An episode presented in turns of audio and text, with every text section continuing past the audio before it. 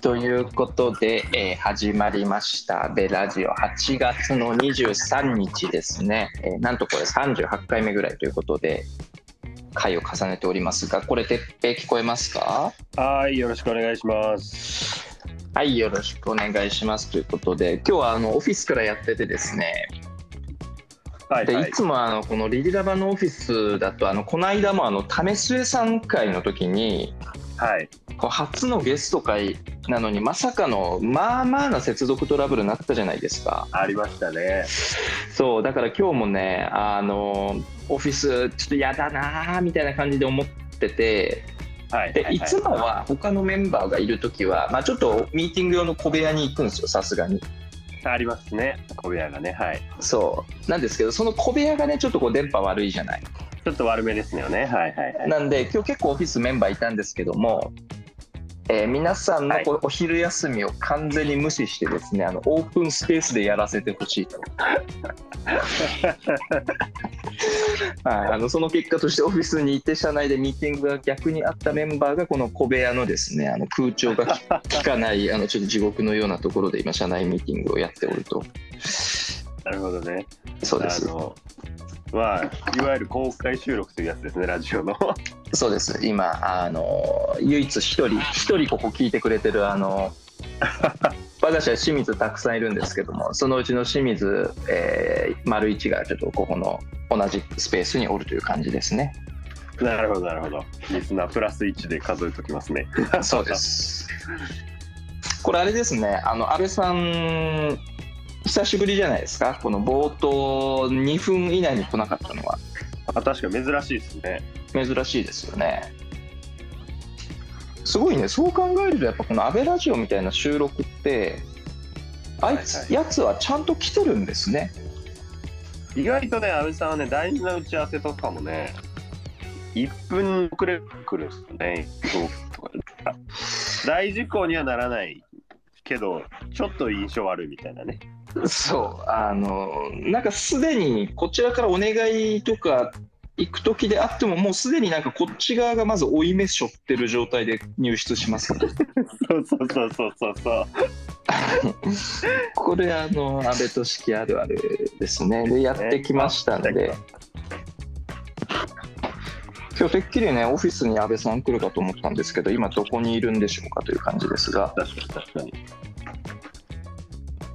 今共同ホスト送信をしておりますという感じででこれ安倍さん聞こえてますか？はい、聞こえてます。あ今日結構音クリアですねおお、まあ自宅に戻ってまいりましたからね。あなるほどじゃあ今日は自宅からのお届けということうで、ん。モーニングショーお疲れ様でしたいやもうモーニングショーもそうだけどもうなんかちょっと忙しい最近。これねあのやっぱ最近忙しいですか？忙しいじゃん。じゃんですうねん。忙しいっす。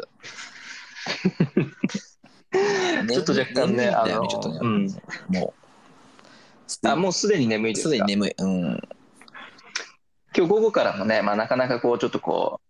うあのパなんていうんですかねあの、まあ、いろんなミーティングがありますねいろんなミーティングがあるね、午後からもね。いろんなミーティングがある、はい。多様なミーティングがあります。非常に熱強めの皆さんとのミーティングとかも控えておりますので、まあ、それもやっていけたらと思いますが、ははい。い、えー安倍ラジオ毎週お昼ですというところで、うん。先週の安倍さんのあの自民党女性議員分析ですね、おどうだったの？あこれ非常にあの面白かったというふうなことで、えー評判だったんですけども。うん。松川るい、エッフェル塔とともにですね、うん、エッフェル真松川を撮っ。てうん女性局長辞任へということで、いや、もう、エッフェル姉さんね、ちょっとかわかわいそうに。こういう辞任ってど、ど安倍さんどう、どう思うんですか、こういうの見ると。まあでもほら、多分、エッフェル姉さん、大阪でさ、こう、参議院から衆議院へのくら替え狙ってたと思うんだよね。うん直近の動きを見ていくと。うんうんうんはい。って感じがする。これ、まあちょっと、で、ちょっと、ちょっとあれですね、補足しとくと、やっぱ国会議員の中でも、なんていうんですかね、参議院ではなく、こう、衆議院の小選挙区で勝ってるみたいなのって、あれなんすかね？なななんかこうちょっとこうここうよりそっちの方がこう影響力持ちやすいというか、なんかこう上登りやすいみたいな、なんかありません？まあなんかやっぱり首相って衆議院からしか選ばれてないからね、今のところね。あ過去見るとそうなんですっけ？うん、首相は確か衆議院からしかなった人いないと思う。多分その、衆議院議員じゃなくても、参議院議員でもなれるよね、理論上はね。多分そんな気がするんですけど、やっぱなんかの衆議院小選挙区で相手をぶちまかして議席を持ってるみたいなのがな、ななんかすごくこう、あの、正当性高めなイメージあって、まあまあそのくら替えとかもちょっとあったんですかね？そうね、た多分それ狙ってきたかったんだと思うんで、まあ自民党の中にはもうめ、てかまあどの党もそうだな、まあ実際なんか衆議院の方がなんかこう偉いみたいな感あるじゃん。ある、ある、明確にある。あれはまあまあ、詰まるところ結局衆議院で決まったことがきあの議会としても通り通って、参議院が反対しても最後は衆議院で押し切れるっていう、そういうしところに、まあ一番元たどれば、その上下関係がある気がしますけど、うん。まあでも参議院議員でも本当は総理大臣になるし、同じ国会議員なんですけどねって感じはしますけどね。そうですね。まあそんな、あの、エッフェル姉さんこと、ちょっと松川るい、うん。女性局長辞任へっていうふうなことで、まあけどこれがね、なんか変な、変な成功体験にならないといいなとかちょっと思っちゃいましたけどね、その引きずりを下ろす側のですね。まあそうでしょうね。もうそのエッフェル姉さんがこう、引き のなんか、え、喜んでる、またおじさんたちもいっぱいいるんじゃないですか？そうですね、あの FNA さんって安倍さん、そんなもうナチュラルに、もうそれもう日本人全員知ってるぐらいになってるんですか？まあ、だって松川るいという議員の名前とエッフェル姉さん、どっちがその今回の件を通して印象が強いかって言ったら、まあ後者でしょ。そうですね、うんなんでまあまあちょっとね、あの前回の安倍ラジオからのですね、えーまあそういう、えー絡むニュースもありましたというふうなところですと。まあね、まあ外交的には結構優秀なんだけどね。ああ、そうなんですね。うん。いや、非常に個人的には、まあまあ、なんかこういうのがね、あのあんまり決定打にならずに、またあの能力に応じたところで、しかるべきあのポストで活躍してもらえたら嬉しいなみたいとをます個人的には思います。はい。ということで、えっ、と、安倍ラジオですね、あの回を重ねていくとですね、あの、あの時話したことが、うんあ、こんな形でニュースになってるな、みたいなものが、非常にこう全方位に張り巡らされていっててですね、あおの個人的には非常に面白いなみたいなことを思ってるんですけども、今日ですね、ちょっとあの、まあ、30分ぐらいですかね、あの本題いけたらなというふうなところで、四谷大塚元講師によるえ教え子の盗撮という話ありましたけども、うん。これ安倍さん、このニュース知ってます？もちろん知ってますよ。はい、えー、と今日はですねあの、このニュースをきっかけにですね、まあ、ちょっと子どもの性被害みたいなものですね、はいはいはい。まあ、子ども家庭庁みたいなものもあの設立されて、子ども真ん中みたいなことも言われてますけども、うんあのちょっとこれ、どう思いますみたいな、ちょっとこう、まあ、安倍さん的にこういうのをどう捉えるかみたいなことを聞いていけたらなと思っていて、うんでまあ、ちょっと前段のところ、あの改めて共有するとですね、はいはい。であとすいません、ちょっと性被害のあの話になるので、まあ、ちょっとこうフラッシュバック含めてですね、あのややあの センシティブなあの部分、気になる方はちょっと、えっと、一旦そのような形で、えっと、無理ない範囲でというふうに思ってるっていうふうなところなんですけども、の、まあちょっと嫌なこと思い出しちゃうかもなと思う人は、あの、一回閉じてもらったり、止めてもらったりした方がいいかもしれませんね。はい、というふうなことでして、で、これですね、あの、四谷大塚っていう、この、まあ、これ中学受験の塾なんですね。もう僕、ちょっと地方の田舎の出身なんで、その辺もいいまいち把握してなかったんですけど。まあでも都内にありますね、はい。はい、の元講師の、うん。まあ、24歳の男ですね。うん。まあ、なんというか若いというか、まあ、24歳ですうね。ん。が、まあ、教え子の、まあ、女子あ小学生のですね、女子児童を、まあ、盗盗撮したなどとして、まあ、警視庁に、まあ、逮捕されたことが分かりましたと。で、これ、教え子の、えー女の子がですね、えー9歳っていうふうなことで、えーまあ、小学3年生ないし4年生ぐらいっていう感じなんですかね。で、えっ、と、逮捕されているというところで、で、まあ、危害を加えるつもりはなかったみたいなことはあの発言してるんですけれども、この盗撮した画像をですね、まあ、そういうあのサイトとかに上げていったのかな、あのそういうふうなことが出ていっていて、で、今、この具体的にこの被害に遭った児童以外の別の教え子も盗撮したよっていうふうな話ですね。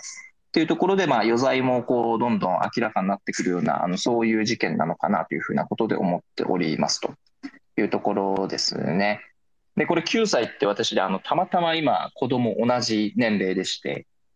でうちの場合は、まあ、あの男の子ではあるんですけれども、まあ、ちょっとこれはみたいな、まあ、改めてそれちょっと当事者意識も持って、えー、聞いておったというふうなところですと。うん、でこれまでですね、あのリディラバジャーナルでですね、あの構造化特集っていうもの、いろんなテーマやってるんですけども、この小児性犯罪っていうものもですね、えー、全何回ですか、これ、イントロから数えると全10回ですね。10回にわたって、えー、いろんな人に、えー、直接的に話を聞きながら、えー、特集をお伝えしているというところがありますと。で、まあ、この特集の中ではですね、えーまあ、その小児性犯罪者のまあ加害者ですね、まあ、この加害者にも、まあ、安倍さん直接話聞いたりしておりますし、まあ、あるいはこう実の父からですね、まあ、性的な被害を受けてたあの被害者の方にも話を聞いたりとかっていうふうなところで、まあ、非常にあの多面的な構造化の特集をやっておりまして、まあ、この辺もですね、えっと、リリアバとしては、まあ、これまでずっとこう、なんですかね、深くリサーチしてきた領域だったりしますというところですと。いうのがあったときにですね、うん、まあ、ちょっと改めて、まあ、ちょっと幅広なところで一回質問するんですけど、はいはい、まあ、こういう四谷大塚のあの元講師による事件みたいなのが、今、こうセンセーショナルに社会駆け巡ってますけど、うん、まあなんかずっと繰り返してるじゃないですか、こういうの。そうですね。もういやあの、暗数入れたら相当な量あると思いますよ、水面下では。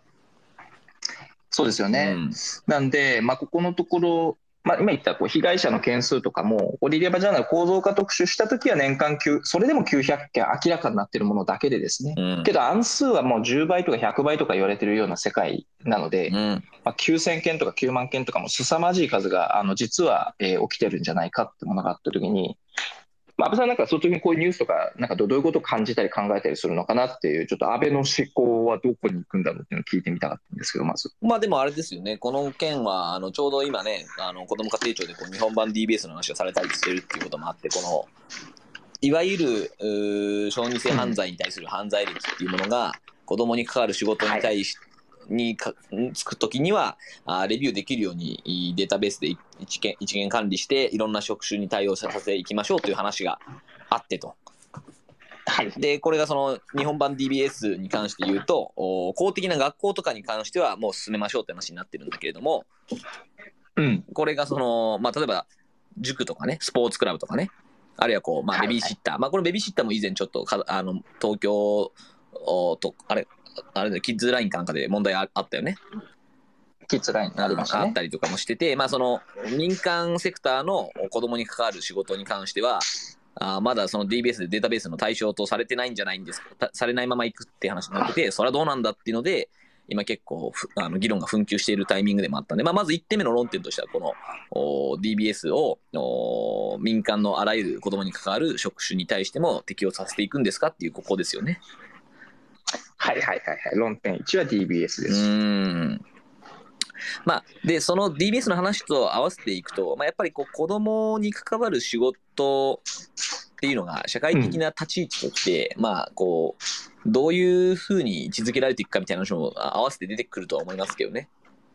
結局これ、その、他方で教員とかっても多忙化があって、どんどんどんどん教員が集まんなくなってきてるわけですよ。はいはいはいはいはいはい。で、そういう中集まってきてるやつどういうやつが多いのっていう意味合いでも。ああなるほどですねなるほどですね。まああのとある私もあのそんな細かいこと言えませんけどとあるあの調査を内々に私お話聞いたときにはやっぱりあのそういったあ子ども関係の仕事例えば教員も含めてですねあの、ペデフェリアというか、あ小児性犯罪傾向がありそうな人の割合が他よりもはるかに高いというのは、まあ、いろんなところで言われている話でもあるわけですね。実際国内の調査でもあのあまり大きな話あのそう者は控えるんですがありましたとそういうデータもね。はいはいはい。みたいなことがあるときにいや人気がなくなればなくなるほどおなんか濃縮されてそういうやつだけ残っていくっていううんそれやばいじゃんっていう話があるんだけど、これ DBS とかの導入とかも、そのルールの作り方によっては、まあ、さらにその人気をなくしていく教員とか、その子供に関わる仕事が、高校にもひあの働くっていうのがありまして、で、そうなっちゃった場合って結局、すでに犯罪を犯したやつは防げるんだけど、犯してないやつに関して言うと、おより濃縮したやばいやつらだけが集まってて、そのポテンシャリー実は起こりやすい環境を作ってしまってると、再発は防げるとけどっていうね。うんなるほどですね。で結局これはその犯罪が起きてからあのそれがもう犯罪だというふうに認定ができればその後はあの再発を防ぐためには効くんですけど DBS はね。はい。そもそも初犯のやつって別に初犯で捕まる時が1回目じゃないですから大体ね。ほとんどその過去何度も何度もやっててバレないようにやって味を占めてる中で初めてこうどっかで、えー油断して捕まるっていうパターンですから。うんなるほど。あの子供を守るっていう観点で見ていくと、まあ、一つはその再犯人っていうかな加害者が再発しないようなあ仕組みこれは DBS ですけどこれをしっかり導入するっていう話が一個なんだがもう一個はその母集団の中で、えーまあそういうことをやりそうなやつが、まあ、相対的にその入りづらくなるような環境をどう作るかみたいなのもあるよねと。うん、なるほどですね。ありがとうございます。これ、あの、ちょっと、今 DBS っていう言葉ですね、あの再発の防止みたいなところも出てきたんですけれども、まあ、ここも、えー今回ちょっと放送の前にいろいろ調べててですね、えーちょっと聞いてる方に、えー改めて共有しておくと、DBS ってですね、これあの、まあ、イギリスとかが先進国って言われてるんですけれども、あの始めてるこう犯罪歴のチェックの仕組みなんですよね。そうだね。 disclosure ババリア、バーリうんそう、 barring、うん Disclosure Barring Service。それの頭文字取って、 disclose の D、うん barring の B、うんサービスの S っていうもので、こう日本語にするとですね、あの前歴開示。これが disclose ですね。うんうん、アンド、前歴者の就業を制限するはいはい。っていうのがバーリングっていう、うんまあ、なんていうんですか、バリアみたいなイメージですね。うん入れねえぞみたいな。で、サービス機構ってことで、あの DBS 制度ってものが運用されてますと。うんで、これがなんで大事かっていうと、まあ、小児性愛とか、あのまあ、そういう犯罪を犯した人のこう再犯率ですね。まあ、これが極めてあの高いよみたいなデータがあったときに、まあ、イギリスとかだとですね、あの今具体的にどういう運用になってるかというと、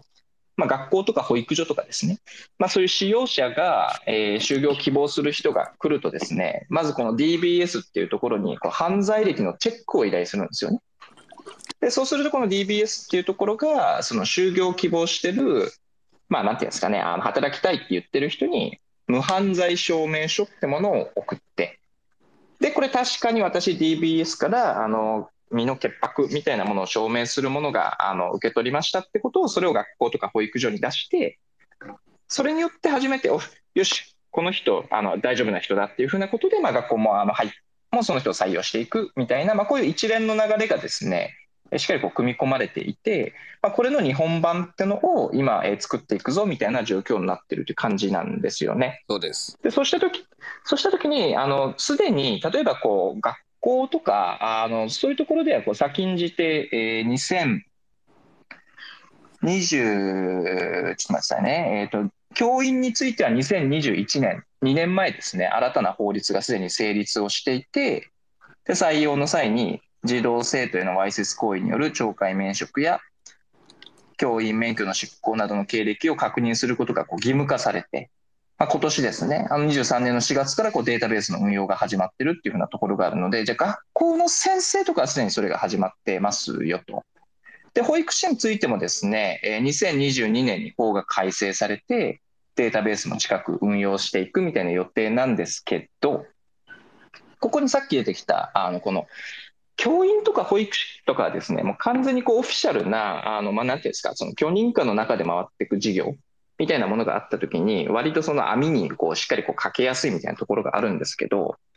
塾とかですね、まあ、もうちょっと講義の習い事とかですね、まあ、そういうところ、あるいはさっき言ったベビーシッターとかですね、まあ、そういったその行政が補足しづらいところに潜り込んでいくんじゃないかみたいな話があってですね、だからここら辺をどこまでしっかりその網の目を広げるのかみたいなものが論点になっているものの一つなんですよね。うん。で、もう一個が、あの、イギリスでもですね、あの、調べると、最初はですね、あの、有罪判決を、えー確定した人だけがこの制度で、えーなんていうんですか、そのアラートが立つみたいになってたらしいんですよね。はいはいはい。けれども、2002年に未成年へのこうわいせつ行為で何回もその通報されてた、うん。まあ、小学校の管理人が、まあ、2人の小学生を殺害したとはい。いう事件があったときに、いや、これ、有罪判決がその降りてないわけですよ、その人には。そうね。ってものがあったときに、まあ、どこまでをそのアラートに含めるのかみたいな、ここら辺がやっぱりその業種をどこまで張るのか、でどこまでをそのアラートに含めるのかみたいなところが論点になっていて、だけどまさにこれ、あの本当注目したいなと思ったんですけど、6月にかな、あの今年の6月にえー有識者がもうあの設置して議論進めてて、まあ、早ければ秋秋かな、秋にも法案の提出に向けて動いてるっていう、なんかまさに瀬戸際みたいなところがありますね。結構大きいですよね、これが運用が始まるとなるいや、もう大きいし、まあ、これね、あの、本当にそれこそフローレンスさんから、あの、スタッフの人が、ま、あの出向とか、フローレンス辞めてな、子供たちが入ってやってますから、あの、NPO 側がすごく強く主張してね、あの、話が進んでるという意味でも素晴らしい事例になり得る話なんだが、まあ、これ、まあ、まず網をかけるところに関しては、やっぱりちょっとその公的なもの以外もちゃんと張らないと意味がないのよね。はいはいはい、まあそうですよねもう。学校でダメになったから次じゃあ塾で転職しますって言って塾でや同じことやりましたってやつ もうすでにいっぱい出てるのよ。いっぱい出てるし、はいはいはい。あのー今後も増えますよねって話になっちゃうからそのざるな仕組みにしちゃいけないっていうのは、まあ、これも明確だと思っててもこっちの方は必ずそうした方がいいと俺も思いますと。なるほどですね。で一方でこのどこのラインからその犯罪歴というかねこうその人のとに履履歴として残すかっていうのはかなりかなりセンシティブだよね。いやー、これは結構センシティブ、つまり事実認定が正式にはなされてないものも履歴になるのかみたいなのって結構本当センシティブですよねい。やだからそんなこと言ったらね、通報とか、例えばこうなんかちょっとしたあー女子児童、まあ男子児童でもいいんですけどが、あの先生気に食わないよねっつって、うん。こうされましたっつって通報しますと。で、親が通報しました。それだけでその人の、あの、された側の先生のキャリアはもう終わりますからね。そうですよね。うん。で、まあそういうこう、そういうリスクがあるならば、そもそも先生やりたくないっていう最初の話に持ってくるんだけど、ああ、なるほど、なるほど、なるほど。まともなやつほどそれ嫌じゃん。だし、まあなんかちょっとイメージつく、つきますよね、なんかその場面俺だって自分が小学生の時の高学年とかもうなんかそんな感じだったよ、正直。いや、ちょっとうちのクラス荒れてたからさ、その、その、はい。もう10歳とか10超えてくるともうそのなんつうの？むしろこうち知恵も回るからさ子供の側もなんかいろいろ仕掛けられるわけじゃん本当に。ちょっとそしたら安倍さんが想像してるうん。仕掛けは結構普通のからするとまあちょっと若干トゥーマッチな仕掛けの戦いやってた気はしてますけど。まあでもさトゥーマッチの仕掛けしてたけど俺だけじゃないわけよ。俺のクラスもうやばかったからね本当にはいはいはいあの綺麗にその後僕らとと共に僕らの担任はと飛びましたからねそれで。いやだからほまいや本当になんかこうそのでかつ実はそのいじめとかもすごい低年齢化してて非行やいじめみたいな話も昔はその高校だったものが中学になり今や小学生ですみたいなね。はいはいはい話になっていくと、まあ、今の傾向を見てても、まあ、かなりそのお子供の側がも、まあ、それなりにストレスもある中でこういろいろ悪質化するっていうのはもう小学生からかなり顕著に見られますと。うんうんうん。という中の時にその事実認定がないものを入れていいかどうかかなり際どいがが一方で事実認定するのは本当大変だしこうある種のそのセカンドレイプ的な、ね、話になる可能性もあるわけでで事実認定ハードルめちゃ高いから。はいはいはいはい。でさらに言うとこのまあ不不起訴なのか起訴猶予なのかで起訴されてその実際そのまあもうはいあの事実認定されましたなのかで3段階分けたとしてもその、まあ、示談みたいなのがあるわけですよ手前で。いやまさにこれあの NHK の記事もですねこの弁護士の磯谷さんって方が、うん。あのコメントしてるんですけど、まあ、性犯罪は示談をすることによって不起訴になるケースも相当数あるとで相当さそうした時の今の起訴猶予のところですよね。うん。いや、だそれじゃあ、そっち側のね、手前のところで、こう、不起訴だったとか、起訴猶予だったものが、いいいんすかと、その、ちゃんと履歴として残んなくていいんすかまたやるでしょ、そいつ。で、それでまた示談繰り返したらいいんでいいじゃねえかって話もあるし、はいはい。で、一方でこう示はい談というのを責められないわけですよ。むしろそのね、こう何かあったことに対して、ちゃんとその金銭的な、あー保証が来るっていうことを、その被害者が望むことっていうのは、まあ全然否定できないじゃないですか。そうですよね、そうですよねだ。それ結局その起訴されようが、あー何されようが、その有罪になってその刑務所にぶち込まれようが、その、えー金銭的なその保証があるかどうかまた全然別その民事なので別の話なんで、はいはいはい。どっちも合わせていくとどうしてもそのこう、じゃあ代わりにいい起訴取り下げとかね、不起訴のところでとかね、そうそういう話になり得るわけですよね。はいはいはいでしてくると、まあその被害者の権利とか被害者のその、に何らかのその、なんですか、保証とか償いが入ってくるっていう意味合いで見ても、その行為を否定できない中で、じゃあ、そうですねじゃあ本当にこれ、ちゃんと、お正しく、なんですかな、子供たちに対する防御壁として機能しますかっつう話があると。はいはいはいはい。なんで、まあ、やった方がいいはいいんだけどど、どういう制度設計にするかの細かい細部のところが、あの結果として子供を守るの方向に行くのか、逆の方向に行くのかってちょっと分かんないので、非常に慎重にその制度設計をする必要があるっていうタイプのものよね、これね。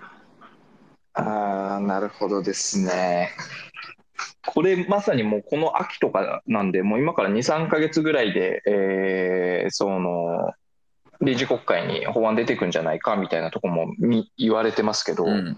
これ、安倍さん的にはこうどう良き制度になっていきそうなふ雰囲気を感じてますか？いや、感じてないから、ほら、なんかフローレンスは 署名活動とかもしてるわけですし、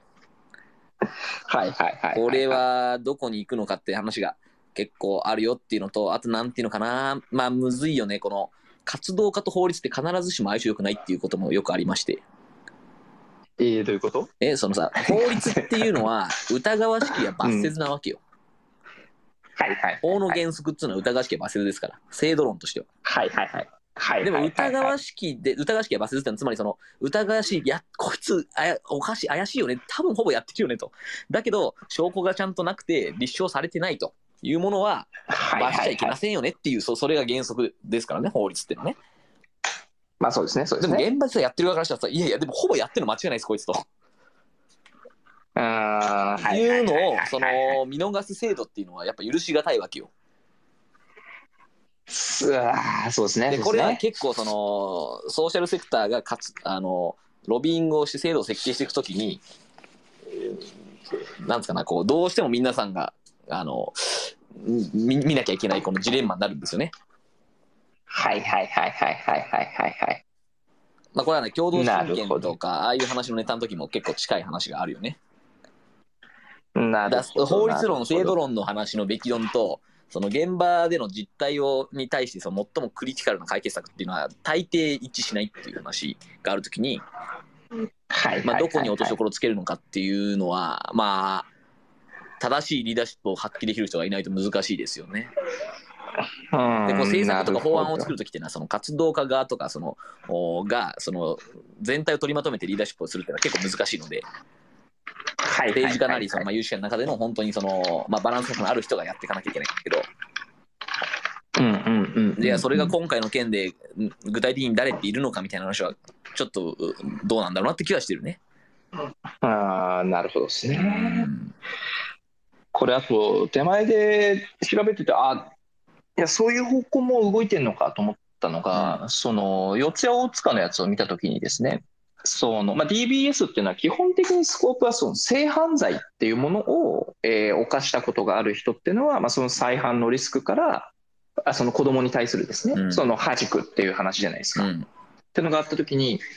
盗撮というものが性犯罪なのかみたいなところは、これ一応ちょっとリサーチしておこうと思ってこう調べてたんですよ。うん。そしたら、これも実は、あの、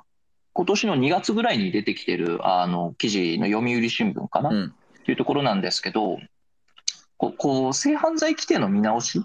ていうのに向けて、えーその改正要項みたいなのがこう2月に決定されてますよ。うんうん。まあ、そういう意味ではすでに改正が行われてるっていうふうなことなのかもしれないんですけども、まあ、その時にですね、わいせつ目的で子供を手なずけて懐柔する行為を罰する罪みたいなものが新たに盛り込まれたりだとか、はいはい。あるいはその性的部位や下着などの盗撮を処罰する撮影罪の新設うん。みたいなものも盛り込んだみたいなことがあって、そうした時に何かこここの辺の文言とかっていうのも、うん。こうやっぱりこうなんか性犯罪の実態みたいなもの特に小児みたいなものとかが明らかになってきて罪みたいなものがこう後からちゃんとこう定義づけられていってるはいはい。みたいなところがやっぱあるなみたいなことを思っていて、だからそこら辺をこうなんかこうちゃちゃな何どういう罪が行われてるのかみたいなものを発見していくみたいなこともやっぱ大事っすよね。まあそうね。だからその実態が把握できないと法律なんか作れないし、まあ、法律はもっと難しいのはやっぱこう、一つの法律を新設する、あ一つの罪を新設するとかっていうのは、あるいは何か新しい法律を作るっていうのは、他の法律との整合性みたいなのがちゃんと取れてなきゃいけなくなっちゃうわけよね。そうですねだ。からなんか あのとぜあのたった一つ変えてるだけなんだけど全体のシステムも変えなきゃいけないっていうことになりがちなのでそれをちゃんと確信持ってやれるためには相当情報が実態としてこう把握できてないと厳しいですよね。そうですよね。このわいせつ目的でうん16歳未満を手なずける行為っていうのが処罰されるらしいんですけど、これとかもめっちゃクリティカルな行為だなと思いつつ、ここんなどんな風に定義するんですかね？まあ、これは多分手なずけるというふうにしてるものの内容があの判例積み重なっていく中でこうより精緻になっていくっていうタイプのものだと思うんだよね。はいはいあのだそれ例えばみだりに保有するとかさそれみだりってどういうことみたいな。のでやっぱその判例ベースで判断するしかないじゃない？はいはいすはいはい。する。と、まあ、今回のその手なずけるも多分結構そのお多面的に判例が溜まっていかないと安定した結論が出せないようなタイプのものだと思うけど、なるほどなるほど。でもなんかそのそのワードは結構俺は実態に非常にこうなんていうのかな。あの実態情報を元にしてるなかなか通な言葉だなと俺は思ったけどね。いや、そうですよね、うん僕もなんかこう、あんまり法律で見見慣れないけど、なんかリアルなワードだなってかなりアリアルだよね。そう実際やっぱ子供の指導をする現場の責任者をやってる身からすると、はいはいはい。お本当に、あのー難しいですよ。一個一個の、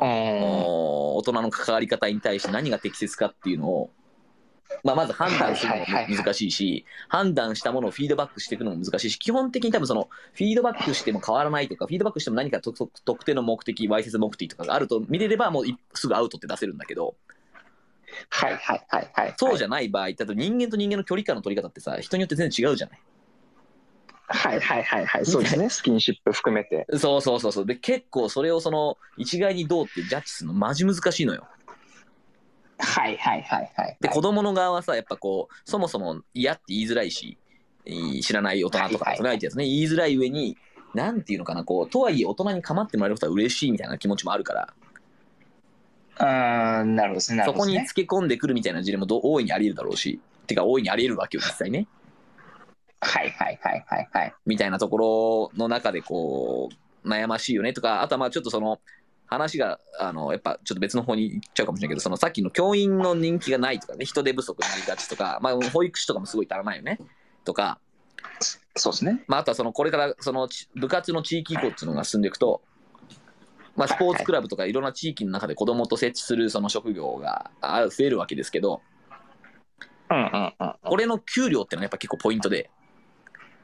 うん、なるほど。まあ、さっきも言ったけど、その給料が低いも含めて、やばそうな職場にそれでも意思を持って入ってくるやつって、何らか目的がある場合が結構あるわけですよ。はいはいはいはい。っていうと、そのなんかまあこの文脈での目的でもなんか大体絞られてくるじゃないですか。なるほどですね。激務、給料も低い。けどそこには子供たちがいるみたいなものがあった時にで、ってかつ。なんかそのね、変な通報があったら、それでもそのキャリアが飛ぶかもしれないなのにそこに行くっていう、それももちろん片方にはその子供の教育がしたいというその非常に高い志の場合もあるし、そうですよね。そうですよね。うんほとんどはそうでしょうけどね。ほとんどはそうですんだ大多数はそうですよ、実際。はいはいだし、とかね、あとはこう、いや、うちのチームとかないですけど、例えばこうこういうソフトボールのチームとかやっててもさ、悩ましいのはさ、結局大人をたくさんあの置いとかないと安全管理もできないし、子供の面倒見るっていうのは非常にこうコストがかかる話なわけですよ。はいはいはいはい。で、そういう時に、例えばほぼボランティアに近い状態で来てくれるような人っていうのが、うん。誰なの？みたいな。はいはいはいはい。で、それ、例えばこう、うちとかみたいにこう比較的長らく歴史を持って続けてきて、OB だからお前来いよとかっていうロジックがあると、まだギリなんかいけたりとか、他のその地域活動で、みレビューしてる関係性としっかりあるから、まあその安全確保できるみたいな状態だったらいいんだけど、そうじゃないところにフラッとやってきたなんかその大人が、何を目的としてるかとか、本当にその何かあった時に事故を未然に防げるように、周りの大人の監視か状態があるかとかっていうのは、十分なそのリソースを持ってる地域のスポーツクラブとかね、はいはい。まあ、あるいはその、おそらくこういうの子ども食堂とかこういうものにも展開していくことになるわけですけど、うんうんうんうん。でもリソースは足らないわけです。リソもう手猫の手も借りたいわけですよ、皆さんそういうところはね。はいはいはい。っていう、この相反するこう力学をちゃんとさばけるようにしとかないといけないなとは思うよね。うわーなるほどですね。まあ、子供はでも社会の宝ですから、うんあのそこをその支える大人もしっかりした人がいなきゃいけない。で、しっかりした人たちが集まるためには、そういうインセンティブ設計とか、何か事故が起きた時に対して正しく対処できる体制とか、そういうものをお促すように制度していかなきゃいけなくて、なんか何かを罰するだけだと、むしろ縮小再生産して、結果としては実はそのやばいやつばかりが集まる場所になってたみたいなね、はいはいはいこともあり得るので、まあ、そうならないようにしなきゃなって感じはすごいするよね。いやーありがとうございます。これ、あと時間がちょっと短くなったんですけど、あの個人的にもう一個大事な観点だなと思ったのが、なんかこう、家庭とか、まあ、学校もそうなんでしょうけど、まあ、その性教育とか性被害、加害ってものをこうどう子供とかに伝えていくのかみたいなはいのは、なんか一つ重要だなみたいに思っててですね、まあ、この四谷大塚のやつとかも、なんていうんですかね、こう女の子、まあ、あるいはもう性被害ってもう男の子も全然対象になるんで、まあ、両方大事。両方大事だと思うんですけど、けどなんか一方で、やっぱこう、まだ2年生、3年生の子たちに、その、社会のそういう部分をどこまで伝えればいいんだみたいなのは、なんか本当、親の当事者として非常に逡巡する部分があるな、みたいなところが、あの、感じてましたね。これね、まあ、本当その通りだと思うし、で、その上でやっぱなんていうのかな、こう、大人からの性加害がめちゃくちゃあるから、そのために性教育のスケジュールを組むっていうのは、本来的に社会としてやっぱ正しくはないよね。いや、もう完全にバグっいや、はねえ、そう思いますね。うん、そのせ性教育があるもの、何のためにあるかっていうと、それはその、お自分の体が変わってきたりとかね、思春期になって変わってきたりとか、まあ、それがこう、はいはい同世代とかね、中でこう、じゃあ恋愛関係が生まれたりするっていう中で、適切に、いい対処した方がいいからであって、はいはい。その、大人の都合で変な犯罪者紛るから、ま、紛れてるから、ちょっと早めに性教育しときましょうよみたいなのが、す適切な答えかというと、適切じゃないと思うんだが、でも実際、現状あるわけですから、やっぱりそこに対応する形で、やっていかないといけないよね。そうっすね。いや、だからなんか伝え方のガイドラインとか、やっぱ、なんかこう、ちゃんといろんなものに気を配った、こう、こんな風に家庭では伝えましょうみたいなのってあんのかな？ちょっと僕の手元には届いてないですけど、なんかそういうのがあると親とし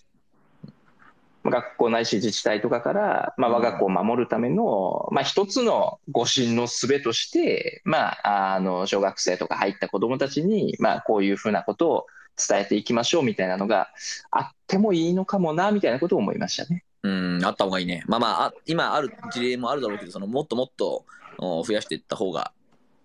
いいよね。で、ここもまた難しいんだよな。その結局その主体者が一体誰なのかっていう話があって。はいはいはいはい。いや、そうっすよでね。そまあまあ大きく二大プレイヤーになり得るのはその、まあ、お家庭親かそのお先生かだよねで昔はここに地域とそのコミュニティみたいなのがあったわけですけど、はいはいはいはい。まあさ地域のコミュニティとか先輩後輩で教える情報知識情報とか大体正しくなかったりもするから 正しまあ、世の常ですよね。正しくないし、あのなんていうかないもっと言うとこう各家庭の方針と非常に相反しがちなんだよねこれね。相反しがちなんだけど、いや、でもまあ、ピ一番 peer education がやっぱりその本人には聞くっつうパターンもあって、でじゃあそのそういう地域や peer education ルートとまあ学校ルートと親ルートがあるときに、まあ、それぞれがその責任取りたくないからこうだんだんだんだんやらなくなっていってぽっかり空いたホワイトスペースに、えー全く性教育されなかった子たちが生まれるっていう感じが多分これから起きる事例なので。はいやっぱなんか主体をちゃんと決めといた方がいいしまああの消去法的にはこれ学校になっちゃうような気がするけどね。そうですね。ということで、はい。今日もう、えー12時56分になりましたので、ちょっと本編はこの辺までかなというふうに思ってるんですけども、まあ、今日はですね、あの、四谷大塚のあの元講師の、まあ、あの性加害っていうところから、まあ、子どもたちをどう社会としてその性被害から守れるのかみたいなことを話しましたと。でさっきですねあのリディアバジャーナルで小児性犯罪の構造化特集やってますみたいなところをお伝えさせてもらっていて、まあえー小児性愛者が、まあ、小児性犯罪者に変わる時っていうものの、えー記事があったりですとか、まあ、あるいはこ小児性犯罪者、まあ、加害者の告白ですねあるいは被害者の告白みたいなものを含めて最後、えー安倍さんのですねこうリディアバ安倍が考えるまあ、小児性犯罪という病っていう、まあ、安倍コラムみたいなところで、まあ、全10回ですね、まあ、非常にあの多面的に、えー特集をしておりますので、まあ、こちらも間もなく多分、えーどういう形かまだ分かんないですけど DB 日本版の DBS みたいなものが、えー運用が始まると、まあ、非常にこうエポックメイキングな瞬間が訪れるんだろうなみたいに思ってますので、えーこういった記事もですね合わせて読んでいただけたら非常に嬉しいなというふうに思っておりますと。いうところで、この、えー、安倍ラジオですね、毎週水曜日の12時15分からお届けしてます。X の、えースペースでも聞けますし、YouTube でも、えー毎回、えーアップしておりますし、ポッドキャストでも聞けますので、えーぜひぜひ、えーなんですかね、いろんなテーマ、えー話してますので、関心があるものを聞いていただけたらなというふうなことで思っております。というところで、12時58分ですね、えー安倍さん、今日もありがとうございました。また1様でした時からも皆さんも聞いていただきはい、皆さん今週もありがとうございました。失礼します。